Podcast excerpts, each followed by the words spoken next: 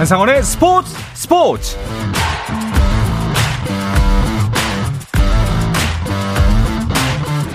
스포츠가 있는 저녁 어떠신가요? 아나운서 한상원입니다. 오늘 하루 이슈들을 살펴보는 스포츠 타임라인으로 출발합니다.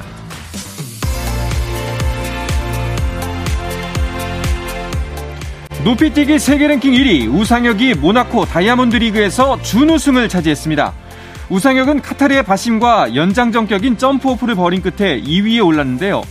2m 20부터 2m 30까지 4개의 높이를 모두 1차 시기에 성공한 우상혁과 바심은 2m 32에 도전했지만 나란히 실패했고 결국 우승을 가리기 위한 점프오프에서도 두 선수 모두 2m 31을 넘는데 실패했습니다. 이후 2m 30으로 높이를 낮춘 2차 시기에서 바심만 발을 넘는 데 성공하며 우승을 차지했습니다. 우상혁은 오는 27일 스위스 로잔 대회에서 다시 한번 우승에 도전합니다. 대한민국 18세 이하 여자 핸드볼 대표팀이 북마케도니아에서 열린 세계 여자 청소년 핸드볼 선수권 대회 결승에서 덴마크를 31대 28로 꺾었습니다. 조별리그부터 유럽 팀들을 상대로 8연승을 거둔 대표팀은 비유럽 국가 최초로 이 대회 우승을 차지했습니다. 프로야구 NC 다이노스가 새 외국인 투수 맷 더모디를 영입했습니다. NC는 좌완 투수 더모디와 계약금 4만 달러, 연봉 18만 달러 등 총액 22만 달러에 계약했다고 발표하면서 더모디는 신장 196cm, 몸무게 100kg의 단단한 신체 조건을 갖춘 장신 좌완 투수로 평균 구속 148km의 직구와 슬라이더, 커브, 체인지업 등을 던진다고 소개했습니다. 미국 메이저리그 샌디에이고 김하성이 샌프란시스코전에 7번 타자 유격수로 선발 출전해 5타수 1안타 1타점 1득점을 기록하고 3경기 연속 2루타를 쳤습니다. 샌디에이고는 3회 6점, 7회 7점을 뽑아 샌프란시스코에 13대 7로 역전승했습니다.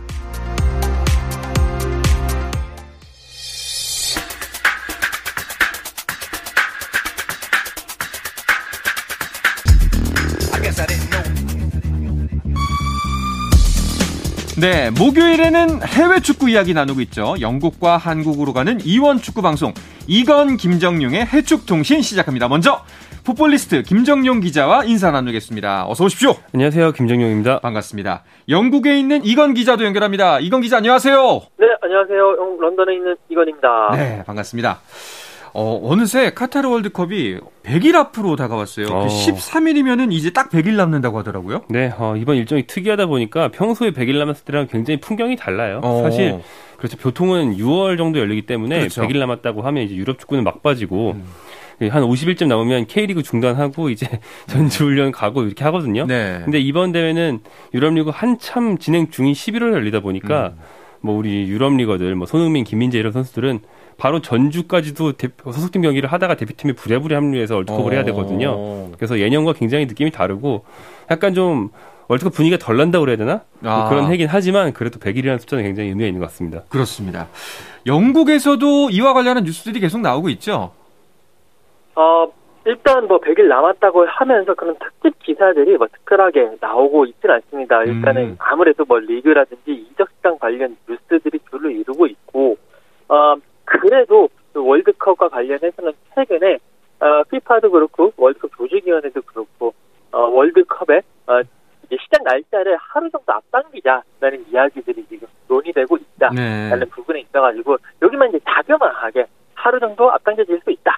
혹시 그럴 수도 있다라는 그런 기사들이 나오고 있지 100일이라고 이렇게 이곳에서는 막 특별하게 그렇게 뭐 호들갑을 떤다라든지 뭐 그런 부분은 같아요. 그렇군요. 이건 기자 같은 경우 이제 프리미어리가 개막을 했잖아요. 그 개막전 취재 잘 하셨나요? 네, 어, 토트넘과 사우스햄튼 물론 이제 공식 개막전은 그 크리스탈 팰리스와 아, 아스널의 그 개막전이 있었고요. 그 다음 날에 토트넘과 사우스햄튼의 아, 프리미어리그 1라운드 경기를 현장에서 취재를 하고 왔습니다.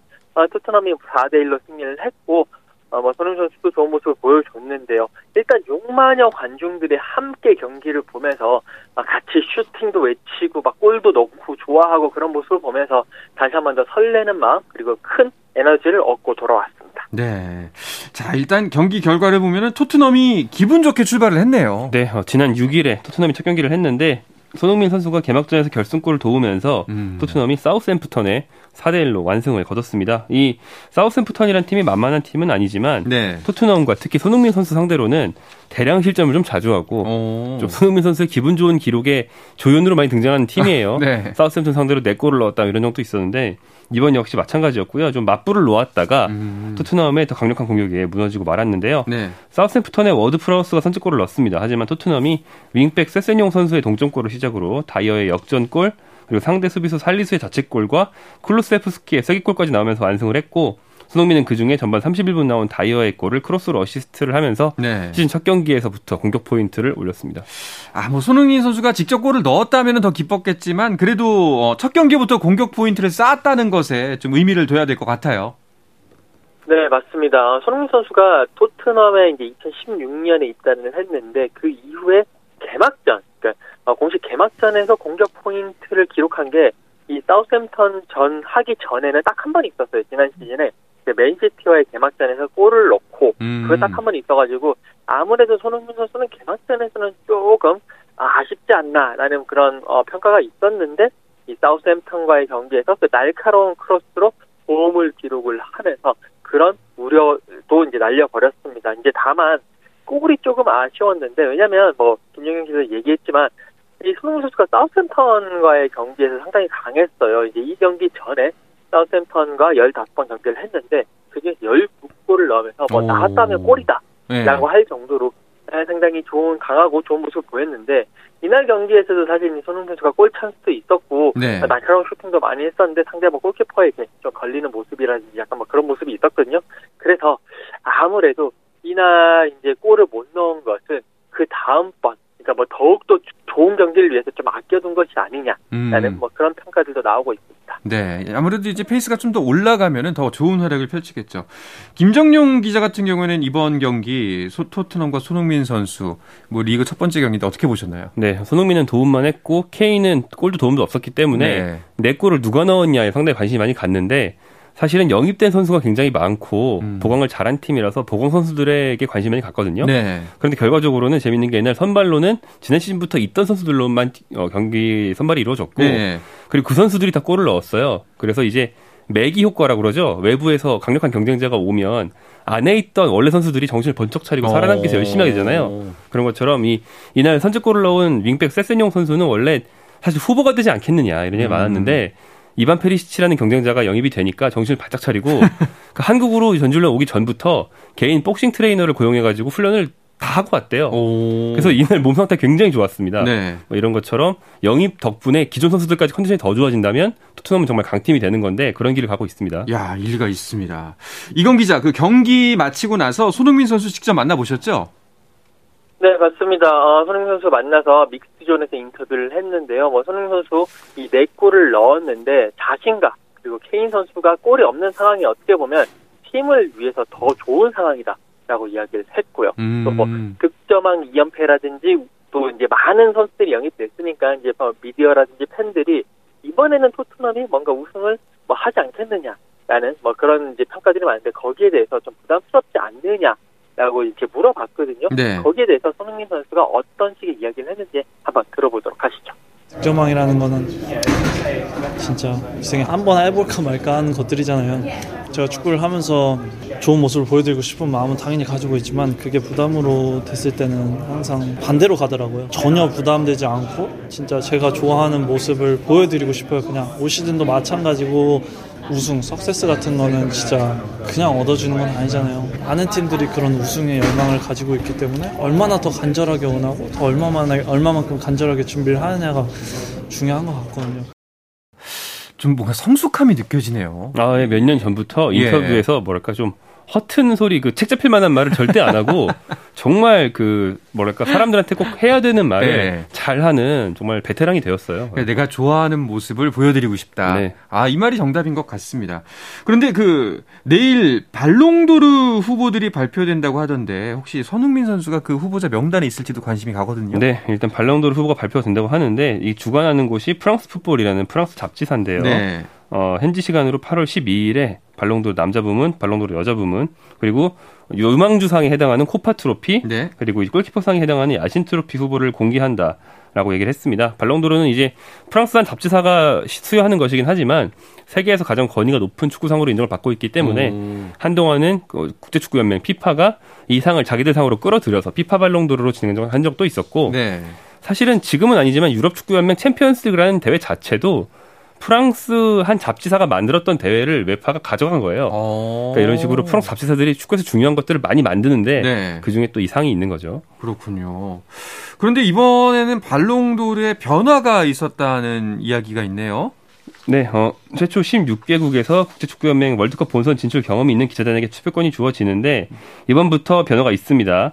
기존에는 이제 한 해 단위로 수여를 했어요. 1월부터 12월까지. 네. 하지만 지금은 유럽 축구에 맞춰서 시즌 단위로. 음. 그러니까 뭐 2022, 23 시즌 이런 시즌 단위로 수여를 하게 됩니다. 그리고 후보의 선정에 홍보대사인 디디에 드로그바와 기자들이 참여할 예정인데 그 시즌 단위로 바뀌었다는 게 가장 큰 관건이고 네네. 뭐 월드컵이 이번엔 좀 이례적으로 다른 시기 하지만 보통 6월에 하잖아요. 그것과 챔피언스 리그를 비롯한 어떤 유럽 내부의 대회들을 가장 많이 반영하겠다는 의지로 볼 수 있죠. 그렇군요.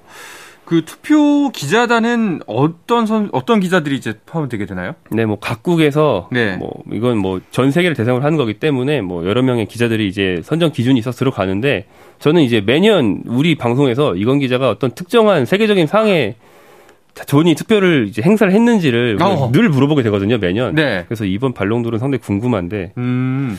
이건 기자. 네. 이건 기자가 피파 시상식에는 투표권이 있는 걸로 알고 있거든요. 발롱도르 투표권도 있나요? 아, 아닙니다. 저는 그 프랑스 쪽이랑은 친하지 않아서. 아, 괜히 물어봤네요. 네. 실망입니다. 국내에 저보다 훨씬 더 잘 평가하실 수 있는 저명한 선후배님들이 많이 계시니까 네. 그래서 아마 평가를 잘 해주실 걸로 믿고 있습니다. 알겠습니다. 근데 이건 기자, 손흥민 선수 이름이 이번에 발롱도르 명단에 오르긴 오를까요? 제가 봤을 때는 오를 것 같습니다. 이제 사실 어, 손흥민 선수가 2019년 발롱도르 후보에는 이제 들었는데 지난해에는 빠졌어요. 네. 조금 아쉬움을 남겼습니다. 이제 2019년도에는 22위를 했었는데 이제 2021, 2022 시즌 같은 경우에는 손흥민 선수가 리그에서 23골을 넣으면서 모하메드 달라와 득점 동률을 이루면서 유럽 5대 리그 최초로 아시아인으로 득점왕을 차지하는 그런 기염을 투했습니다. 아 그리고 또뭐 여러 가지 좋은 모습을 많이 보여줬었기 때문에 분명히 손흥민 선수는 이번 그 말롱도르 후보에는 충분히 이름을 올릴 수 있을 것 같고 어느 정도 보다 보면 지난번에 그 2019년도에 22위보다 조금 더 나중에는 더 높은 곳에 가지 않겠느냐라는 음. 생각을 하게 됩니다. 그리고 이제 이곳에서는 사실 이제 발롱도르 후보도 후보지만 가장 유력한 발롱도르 수상자가 누구냐라고 네. 했었을 때 일단은 카림 벤제마 선수가 아니겠느냐. 어. 그러니까 벤제마 선수가 어, 챔피언스리그 우승도 이끌었고요. 또 이제 바, 당장 어제 끝난 그 레알 마드리드와 그 프랑크푸르트의 유에파 슈퍼컵 경기에서도 어, 그, 이제 그 벤제마 선수가 좋은 활약 골도 넣으면서 2대0 승리를 이끌었기 때문에 이번에는 카림 벤제마가 아무래도 가장 유력한 음. 어, 수상 후보가 되지 않겠느냐라는 시선이 알겠습니다. 좀 손흥민 선수가 좀 더 치고 나가서 언젠간 한번 탔으면 좋겠어요. 잠깐 너무 욕심이 큰가요? 아, 막 있을 수 있죠. 네. 프리미어리그 득점왕이라는 그전엔 불가능할 것 같은 업적을 내, 세웠기 그렇죠. 때문에 이젠 뭐든 할 수 있습니다. 알겠습니다. 자, 그러면 다시 프리미어 리그 개막전 이야기로 돌아와서 그 울버햄튼의 황희찬 선수도 공격 포인트를 올렸네요. 네, 울버햄튼 원더러스는 리즈 유나이티드를 상대로 1대2 역전패를 당했어요. 그런데 이 경기에 황희찬 선수가 도움을 기록을 했고요. 음. 이게 울버햄턴이 선수단 변화는 크지 않은데 전술의 변화가 상당히 컸어요. 기존에 어, 3-4-2-1 포메이션을 고정적으로 쓰다가 이번에 4-2-3-1 포메이션으로 전환하려고 프리시즌부터 준비를 많이 했는데 이게 상당히 큰 전술적인 변화거든요. 그런데 똑같이 원톱을 쓰는 전술인데 기존 원톱인 히메네스 선수가 지금 부상으로 빠져 있어서 황희찬 선수가 우리가 많이 봤던 윙어가 아니고 최전방 공격수 음. 원톱으로 나왔습니다. 네. 그리고 헤딩 어시스트를 했거든요. 그래서 황희찬 선수가 앞으로도 히메네스가 좀 다치기도 하고 부진하기도 하기 때문에 스트라이커로 뛰는 모습을 많이 볼 수 있지 않을까라는 기대를 갖게 하는 경기였습니다. 어, 그런데 그 이번에 빠진 만큼 또 하나 들어왔잖아요. 발렌시아에서 뛰던 공격수 게데스가 영입을 했다고 이제 발표가 났는데 황희찬 선수에게 좀 영향이 있지 않을까요? 네, 아무래도 좀 영향이 있을 것 같습니다. 게데스 선수 같은 경우에는 발렌시아에서도 잘 뛰었고 일단 울버햄튼으로 왔기 때문에 당장 경기에 투입할 수 있는 즉시 전력감이라고 볼 수가 음. 있겠습니다. 특히나 이제 게데스 선수가 지난 시즌에 아, 프리메라 리가에서 11골을 넣으면서 어떻게 보면 이제 최고의 성적 커리어 하이를 찍었기 때문에 뭐 계속 막 벤치에 앉혀둘 리는 없을 거고요. 어, 때문에 이제 황희찬 선수도 좀 더 분발을 해야 되는데 어차피 어, 지금 황희찬 선수는 측면 자원도 가능하지만 톱 자원, 원톱 자원도 가능한 선수기 때문에 어, 무언가 이제 조금 더 어, 좋은 장점을 가지고 있는 선수고요. 전체적으로는 울버햄튼 입장에서는 황희찬, 뭐 포덴스, 네투, 게데스 이런 선수들 데리고 내부 경쟁을 시키면서 팀 전체적으로 전력 상승이라는 시너지 효과를 많이 기대할 것 같고 황희찬 선수는 계속 발전하고 있으니까요. 또 특히 뭐 말씀하신 대로 그 리즈 유나이티드 전에서도 좋은 모습도 도움도 기록을 했으니까 뭐 크게 이런 주전 경쟁에 크게 이제 매몰되지 말고 자신의 능력을 계속 보여주면 괜찮은 길을 걸을 수 있을 거라고 생각을 합니다. 네. 아까 이제 김정용 기자가 말씀하셨던 것처럼 그 오히려 자신의 능력을 더욱더 끌어내는 계기가 됐으면 하는 바람입니다. 자, 그럼 개막전 전체로 보면요. 이번 개막전 결과 이길 팀들이 이겼네라고 봐도 될까요? 네, 대체로는 전력이 앞서는 팀들이 거의 이겼어요. 네. 이제 아스널이 전체 개막전에서 크리스탈 팰리스를 2대 0으로 잡았고요. 토트넘은 사우스햄턴을 대파했죠. 또 첼시는 에버턴에 1대 0으로 승리를 했고요. 맨체스터 시티는 웨스트햄에 2대 0으로 승리했고 이 팀도 이전 이길 만한 팀입니다. 뉴캐슬. 과감한 투자로 신흥 부자구단으로 떠오른 뉴캐슬이 승격팀 노팅엄 포레스트에 승리를 했습니다. 근데 이제 승리를 놓친 강호라면 한 두 팀 정도 있을 텐데 리버풀이 풀럼과 2대2 무승부를 거뒀는데 음. 풀럼이 승격팀이라서 상당히 화제를 많이 모았고요. 그리고 맨유는 브라이턴 앤드 호브 앨비언에 1대2로 졌습니다. 어, 아 근데 홀란은 진짜 잘하긴 잘하더라고요. 네, 엘리 네. 홀란이 직접 얻어낸 페널티킥을 마무리하고 또 케빈 더브라이너 어시스트까지 마무리하면서 두 골을 넣었는데 맨체스터 시티 선수 중에서 어, 프리미어리그 팀 데뷔전에서 두 골을 넣은 선수가 역대 두 명밖에 없대요. 음. 근데 기존이 세르기오 아구에로였어요. 네. 근데 아구에로 하면 맨체스터 시티 역사상 최고의 공격수고 통산 최다골에 뭐 최근에 많은 우승을 이끌었던 그런 이미 전설이거든요. 음. 그런 선수의 뒤를 잇는 기록이라는 거 굉장히 기분 좋을 것 같습니다. 이번 리그 홀란의 활약이 어디까지 펼쳐질지가 좀 관건일 것 같습니다. 그런데 어, 아까 무승부한 리버풀 같은 경우에는 무승부도 사실 속상한데 그 에이스인 티아고 알칸타라가 다쳤어요. 네, 어, 풀럼 원정 경기 도중에 이제 어, 후반 6분에 다치면서 교체 아웃 됐습니다. 어떻게 보면 이 경기에서 이 티아고의 부상 그 교체 아웃이 리버풀에게 되게 좀 힘든 상황이 됐고 결국 리버풀이 어, 승리하지 못하고 무승부를 거둘 수밖에 없었던 그런 직접적인 원인이 될 수 있을 것 같습니다. 특히 이제 이 티아고 알칸타라 같은 경우는 패스마스터라고 불리면서 중원에서 패스를 통해 가지고 상당히 뭐 이렇게 공격이라든지 공격 방향도 제시를 해주고 공격의 출발점 역할을 하고 있는데요. 이 선수가 아, 다치면서 6주가 못 나오기 때문에 앞으로 지금 리버풀의 어, 전술 운영이라든지 여러 가지 경기 운영에 있어서 상당히 큰 타격을 받을 수밖에 없고요. 지금 뭐 리버풀은 뭐 피아고 알칸타라 외에도 8명의 부상 선수들이 있기 때문에 전체적으로 시즌 초반에 또 이제 9월 달에는 그 챔피언스 리그까지 시작을 하기 때문에 전체적인 그런 경기 운영에서 큰 부담을 어, 받을 것 같습니다. 네, 알겠습니다. 어, 그런가 하면은 그 시즌 전부터 계속 어수선했던 맨체스터 유나이티드는 결국 개막전에서 그것도 홈에서 경기를 펼쳤는데 패배를 당했습니다. 그래서 많은 팬들이 충격을 어, 받았는데요. 자, 이 이야기는 잠시 쉬었다 와서 자세하게 나눠보도록 하겠습니다.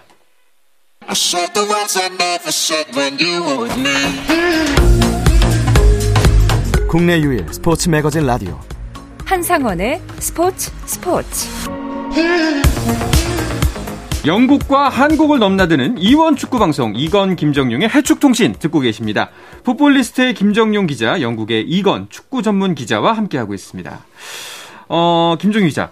맨유의 개막전은 사실 그 새롭게 사랑탑에 오른 하흐 감독의 공식 데뷔전이기도 했는데 아, 패했어요. 네, 에릭 텐하흐 감독이 이제 굉장히 뛰어난 전술가로 기대를 많이 받았어요. 그리고 프리시즌 동안도 맨체스터 유나이티드가 그 한 몇 년 동안 모래알 같은 팀이었는데 굉장히 그 네덜란드 토탈 풋볼을 주입하겠다. 음. 굉장히 많은 의욕을 갖고 훈련을 시켰거든요. 근데 막상 실전을 해 보니까 실패했다. 어. 그러니까 토탈 풋볼을 도입하지 못하고 여전히 이 팀은 모래알이었다. 음. 이런 결과가 났고요. 브라이턴이 뭐 딱 청취자들 들으시기에도 굉장히 강팀이라는 이미지는 없는 사실 그렇죠. 하위권 팀이 맞거든요. 예. 게다가 이 팀의 주전 미드필더였던 비수마가 토트넘으로 가서 음. 전력이 떨어진 팀인데 이 팀 선수들이 정말 열심히 최선을 다해 압박을 하니까 맨체스터 유나이티드 선수들이 전혀 빠져나가지 못하고 패스미스를 남발하다가 진 거거든요. 어. 정말 졸전이었기 때문에 어, 우려가 정말 커지고 있습니다.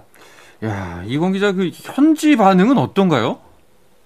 딱 경기 끝나자마자 그때 이제 중계 카메라가 승리를 한 브라이튼의 그 그레이엄 포터 감독을 비추는 게 아니라 패배를 한 맨유의 텐하흐 감독 얼굴을 계속 비춰줬습니다. 이 카메라 워킹에서부터 이 현재 반응들을 느낄 수가 있는데 일단 이 텐하우 감독에 대한 분위기가 상당히 기대가 컸어요. 김정현 음. 기자 얘기한 대로 프리시즌 좋았는데 아 지금 딱 첫 번째 경기 그것도 홈에서 그것도 브라이튼에게 1대 2로 지고 나니까 분위기가 급산을해졌고요. 아. 무엇이 문제냐?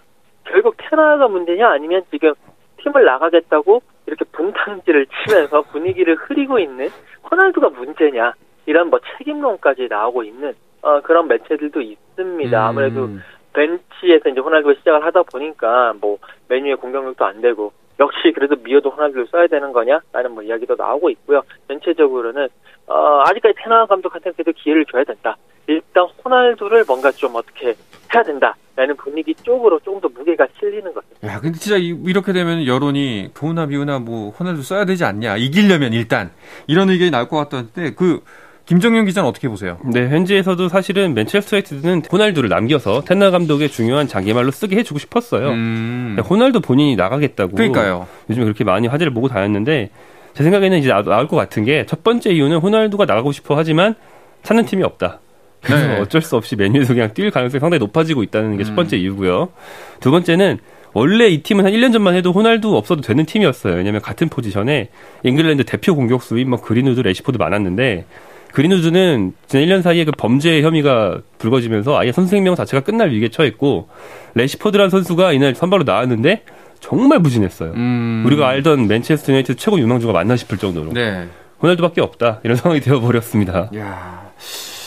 참 곤란한 상황에 처한 것 같은데 어쨌거나 맨유의 개막전 후폭풍 계속해서 좀 다른 쪽으로도 여파가 클 것 같습니다.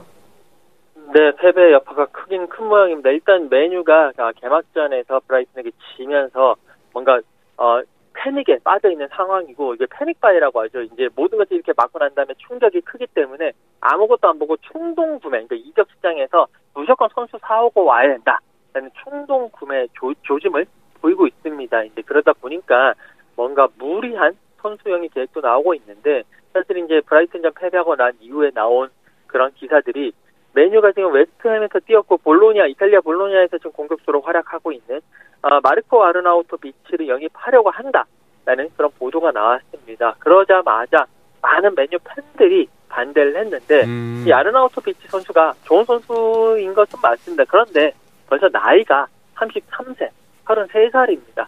어, 이런 선수를 굳이 데리고 올 필요가 있겠느냐라는 것이 이제 맨유 팬들의 반대 여론이고 여기에 이제 맨유 팀의 시누이라고 할 수 있는 사람들이 몇 명 있어요. 이제 맨유의 전성 시대를 알렉스 퍼거슨 감독과 함께 이끌었던 뭐 게리 네빌이라든지 폴 스콜스라든지 로이 킨이라든지 이런 네. 선, 이런 이제 선수 출신 뭐 방송 해설위원들 뭐 이런 사람들이 방송에서 계속 한마디를 했는데 게리 네빌이 여기에 대해서 도 한마디를 했습니다. 이제 뭐 메뉴는 계속 패, 팀이 패배할 때마다 이 패닉에 빠져가지고 팀에 맞지 않는 선수 데리고 오는 거 이런 부분에 상당히 지친다. 이번에도 음. 만약에 아르나우토 비치 데리고 오면 예전에 뭐, 어, 이갈로라든지 뭐 이런 선수들 데리고 와서 아, 한 번도 안 썼는데 그런 선수 데리고 오는 거와 뭐가 차이가 있느냐.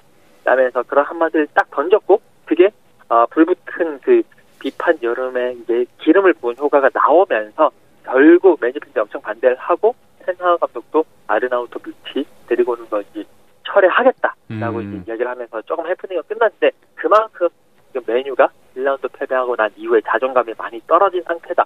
팀이 많이 흔들리고 있는 상태다라고 보시면 되겠습니다. 그렇겠네요. 근데 이런 상황에서는 사실 그냥 정답을 찾으라고 한다면 일단 내부 단속부터 다시 한번 팀을 재정비하고 그 다음에 이제 뭐 외부 수혈을 하던 외부 누가 오더라도 그것 때문에 변하는 부분도 있겠지만 결국에는 있던 사람들이 잘해야 돌아온 거 아니겠습니까? 네, 그렇습니다. 그러니까 팀 분위기를 잘 만들어야 된다는 말씀이신데 예. 굉장히 맞는 얘기고 좀 전에 이건 기자 얘기한 것처럼 이 팀은 그 우리가 흔히 그 연속극에서 많이 봤던 시누이들이 너무 많아요. 그러니까 게리 네빌, 폴 스콜스 이런 기라성 같은 선수들이 스타들이 너무 많아요. 다 지금 네. 시누 역할을 하면서 네. 그러니까 잉글랜드 언론과 인터뷰를 할 때마다 저 올케 언니 못하는 것 같아. 음. 이런 말들을 계속 하거든요. 그렇죠, 그렇죠. 그래가지고 이거부터 단속을 하는 게 좀 필요한 상황입니다. 알겠습니다. 자, 이번엔 리그를 옮겨서 이번 주말에는 김민재 선수가 뛰고 있는 이탈리아 리그 세리에 A가 개막을 합니다. 어, 그래서 이탈리아 축구에 대해서 좀 더 알아보고 싶은 게 있는데요. 프리미어 리그나 라리가하고 비교해서 좀 이탈리아 축구 다른 점은 어떤 게 있나요? 네, 이탈리아 축구는 2000년 그 전후로 굉장히 전성기를 누렸다가 지금 한 20년 지났죠. 네. 그동안은 뭐 아주 세계 최고 1등 리그는 아니었고 한 3, 4등 리그 정도를 해온 그런 음. 리그인데 수비적인 이미지가 이탈리아 하면 굉장히 강하죠. 우리 카테나치오라는 빗장 수비라는 브랜드도 있고요. 네. 근데 그게 통념이었는데 요즘엔 많이 변했어요. 그래서 음. 김민재 선수가 뛰는 모습을 보실 때 지루할 거라는 걱정 안 하셔도 된다. 오. 왜냐하면 이탈리아 사람들이 굉장히 실용적인 축구를 해서 그동안 수비적이었던 건데 요즘은 축구 트렌드가 변해서 오히려 공격을 해야 실용적인 세상이 됐거든요. 네. 그래서 사실 지난 시즌 프리미어리그보다 세리아의 경기당 평균 득점이 더 높았습니다. 음. 그래서 이런 점은 김민재 선수한테 는 유리할 수 있어요. 왜냐하면 김민재 선수는 빠르고 강하기 때문에 정신없이 공수가 교환되는 그런 좀 어지러운 경기에서 오히려 빛을 낼 수 있거든요. 네. 그래서 축구 보기도 재밌을 수 있고 김민재 선수가 적응하기에도 편할 수 있는 마침 딱 그런 타이밍에 이탈리아에 갔습니다. 그렇군요. 이건 기자, 유럽에서는 이탈리아 축구를 어떻게 보고 있는지도 좀 궁금한데요.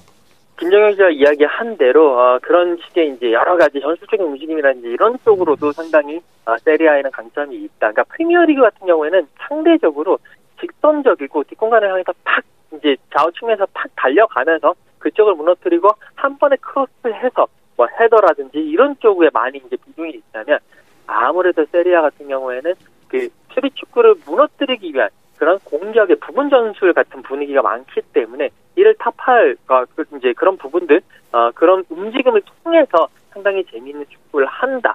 재미난 재미 포인트 중에 하나가 되지 않겠나. 네. 우리 김민재 선수 같은 경우에는 이제 시작하면은 바로 주전 수비수로 뛰는 거겠죠? 네, 그럴 것 같습니다. 그 김민재가 합류한 뒤에 열렸던 팀의 프리시즌 경기에서 출장 시간을 계속 늘려나가면서 뭐 주전으로 뛸 거라는 것을 거의 확실히 보여줬고요.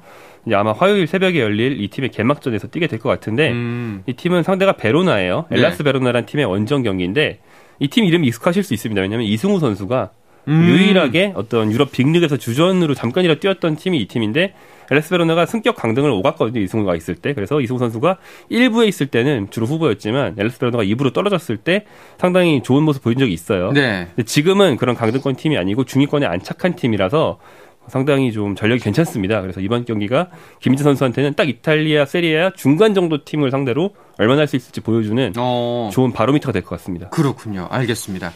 알겠습니다. 이 이야기를 끝으로 이번 주 해축통신 마치도록 하겠습니다. 이건 기자, 김정희 기자 오늘 고맙습니다. 고맙습니다. 감사합니다. 네, 내일도 저는 저녁 8시 30분에 돌아오겠습니다. 한상원의 스포츠 스포츠!